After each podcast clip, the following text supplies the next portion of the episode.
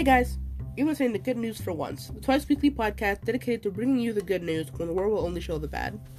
As always, I'm your host Kenya, and today we're going to be talking about beautiful, sunny, sustainable San Francisco, which has made it onto Insider's list of the most environmentally friendly cities in the world. Alright, some background to get started.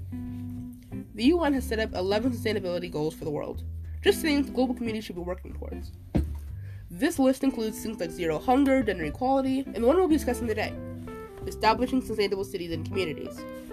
This goal calls for, quote, a future in which cities provide opportunities for all, with access to basic services, energy, housing, transportation, and more.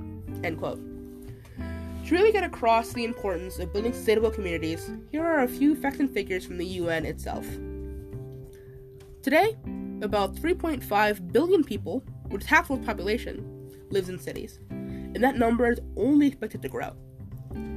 Here's what I'm sure you didn't know, folks cities take up only about 3% of the land on Earth, but consume up to 80% of energy produced and create about 75% of carbon emissions. That is crazy. Cities are major consumers of energy, so it's important that we minimize that as much as we can and supply as much as possible in sustainable, renewable, and eco friendly ways.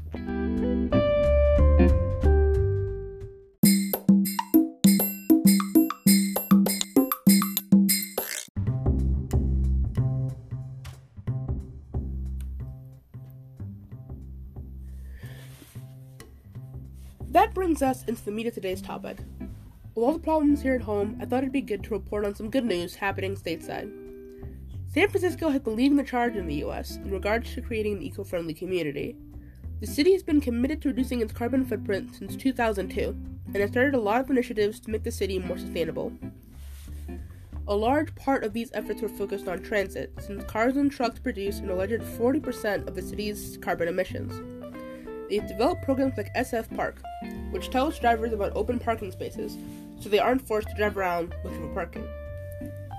The city has also installed over 100 electric vehicle charging stations, giving San Francisco the highest amount of chargers per capita of any city.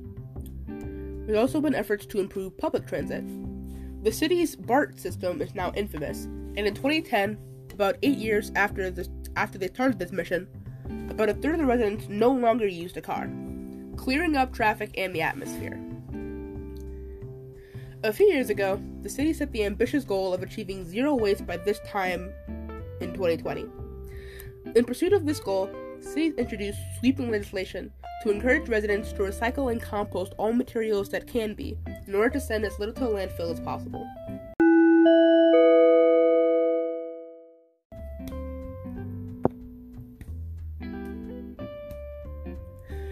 San Francisco's commitment to minimizing its carbon footprint is an amazing show of humanity taking responsibility for our impact on the planet. For too long, humans have been building cities and industries, taking resources from the earth without considering the long term consequences. The establishment of the UN sustainability goals was a step in the right direction, and I'm inspired to see communities like San Francisco taking them so seriously. Round of applause for San Fran, everybody.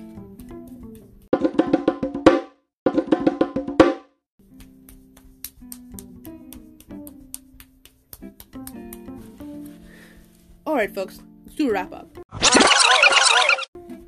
The UN has 11 sustainability goals for the world.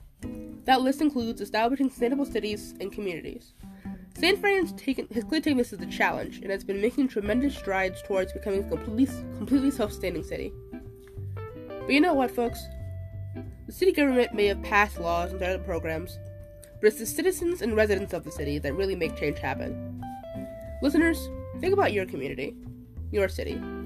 What can you and your neighbors do to make your community more sustainable? Thanks for listening. I'll see you next week.